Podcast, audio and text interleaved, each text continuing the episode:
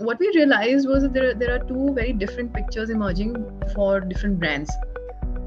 In the case of Coca Cola, which was uh, a much more multinational, much more international kind of a brand, and a much smaller brand as well, the tonality that the consumers wanted was very different.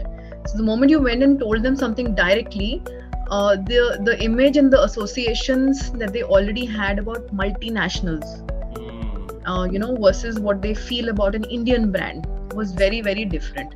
So that you could not go and directly tell them that oh you know what this is all wrong. You could not use technical language. Them consumers are not technical. You could not keep quiet and you could not even be you know very gentle in terms of okay fine let's just do our regular advertising so actually the communication that was crafted which you see um, with Aamir Khan Pio sir Uthake there was a lot of work that went into reassuring consumers about the quality of the product